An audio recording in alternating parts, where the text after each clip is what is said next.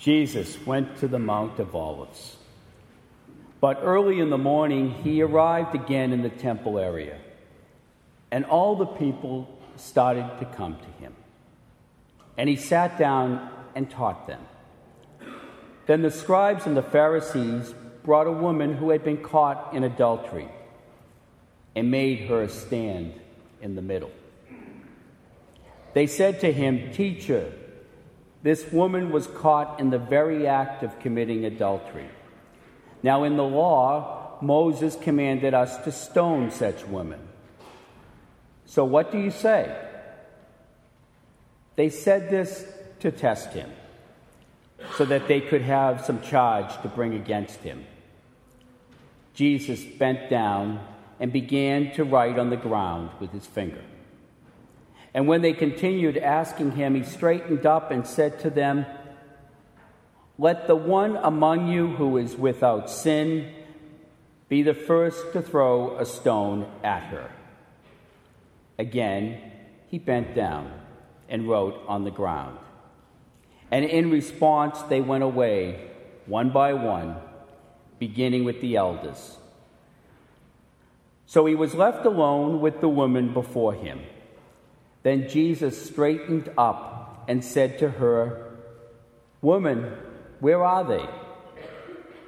Has no one condemned you? She replied, No one, sir.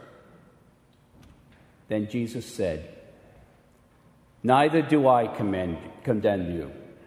Go, and from now on, do not sin anymore. The Gospel of the Lord.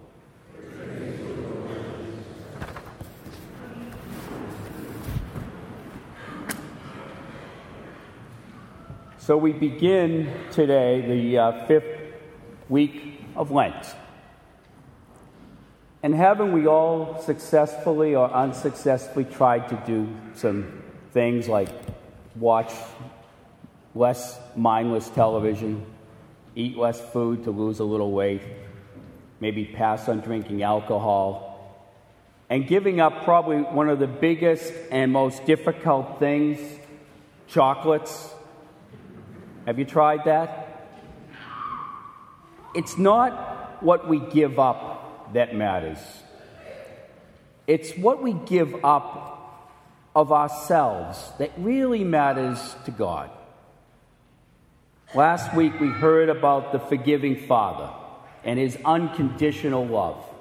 How he gave himself up to his prodigal son and ran and kissed and embraced him, and how he loved the jealous brother.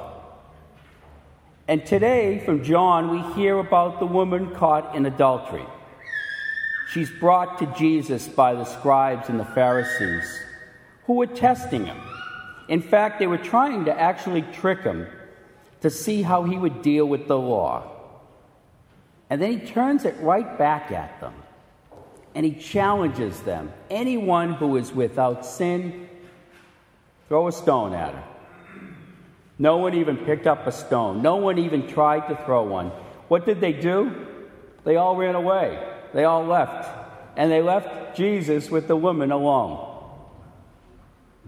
And she acknowledges when Jesus asked her, Has anyone condemned you? The only line in the whole story is from her, and she says, No one, sir. No one. And he responds with mercy and a little advice, a little counsel. Neither do I condemn you, and from now on, sin no more. You see, Jesus forgives. But there's more going on than just forgiveness here. He doesn't tell her that, you know, it's okay, adultery is not a sin. No, he says it's a sin, but he's not going to use the law to condemn her. Pope Francis, we're hearing a lot about mercy in the church this year. He explains it by saying that mercy is something very difficult to understand. It doesn't eliminate sin because that's what God does. God eliminates through forgiveness sin. But mercy is the manner in which God forgives. I recently saw firsthand a great example of mercy and forgiveness. My sister is a probation officer at Dorchester District Court. She's part of a team that works with people who have addiction issues. And addiction is a tough disease and contributes to many, many problems with the law.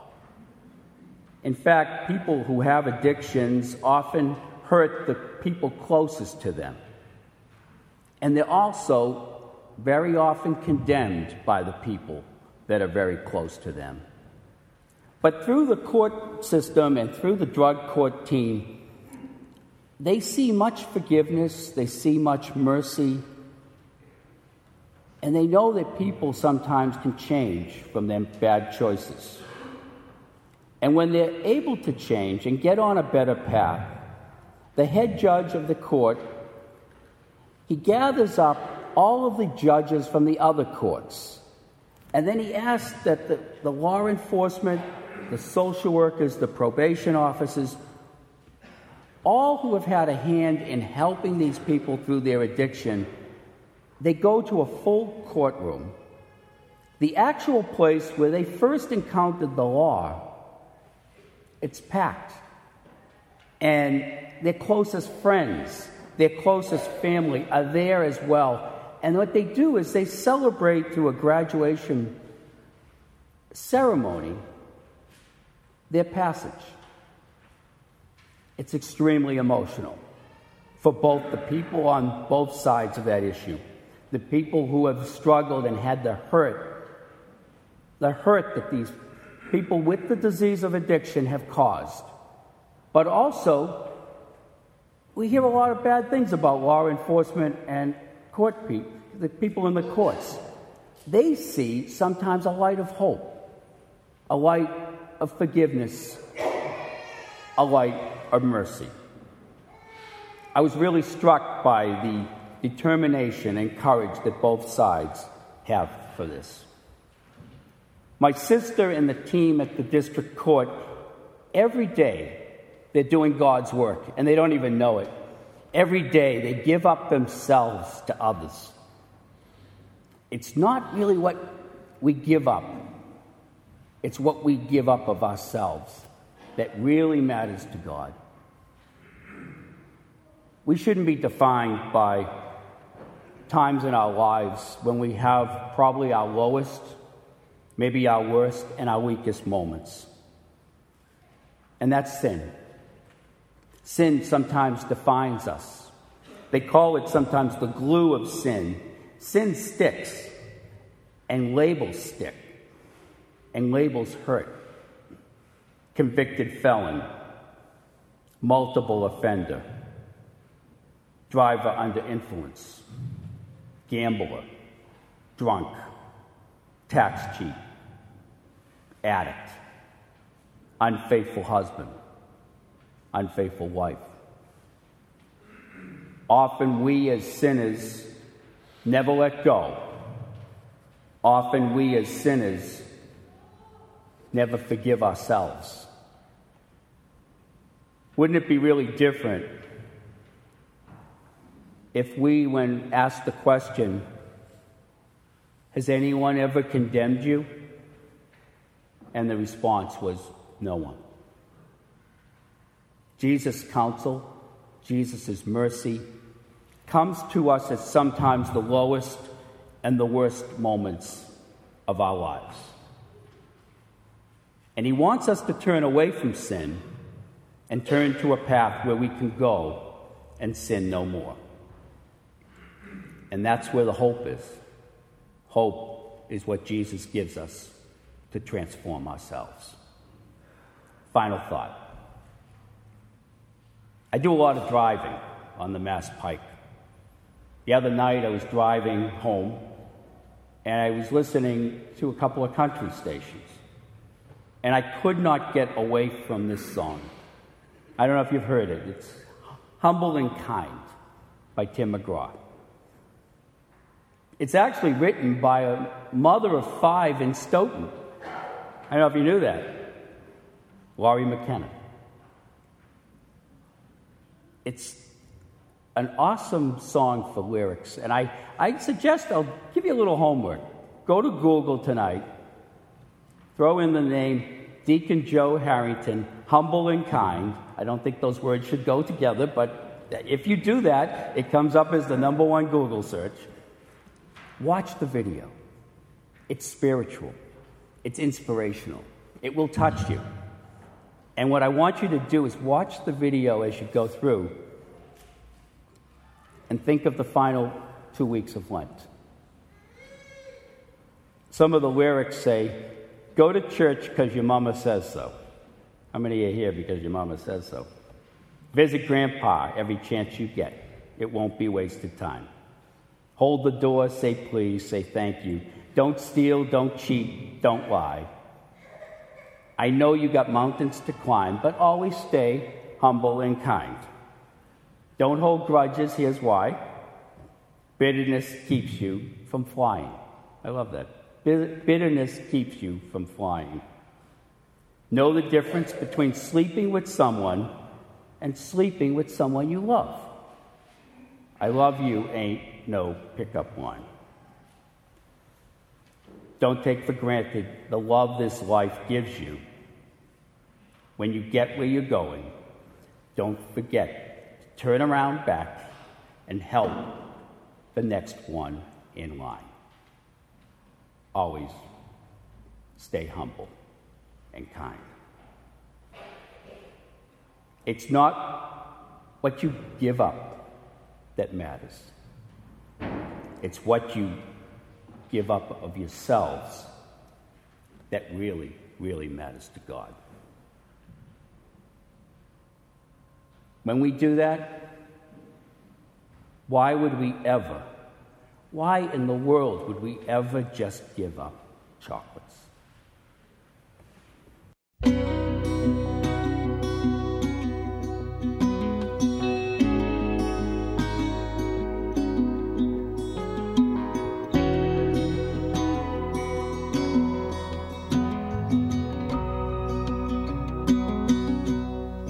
know there's a light that glows by the front door.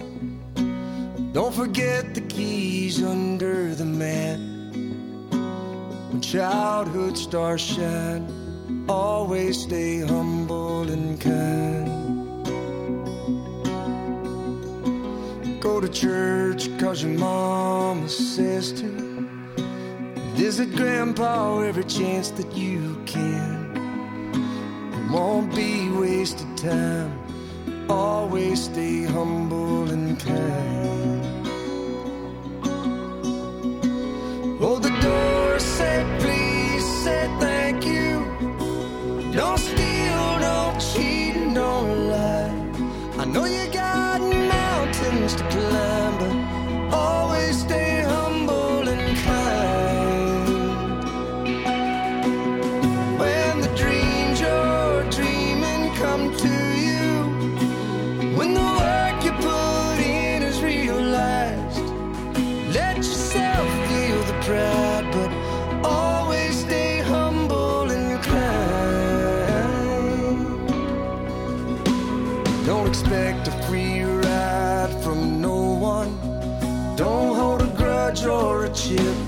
Here's why.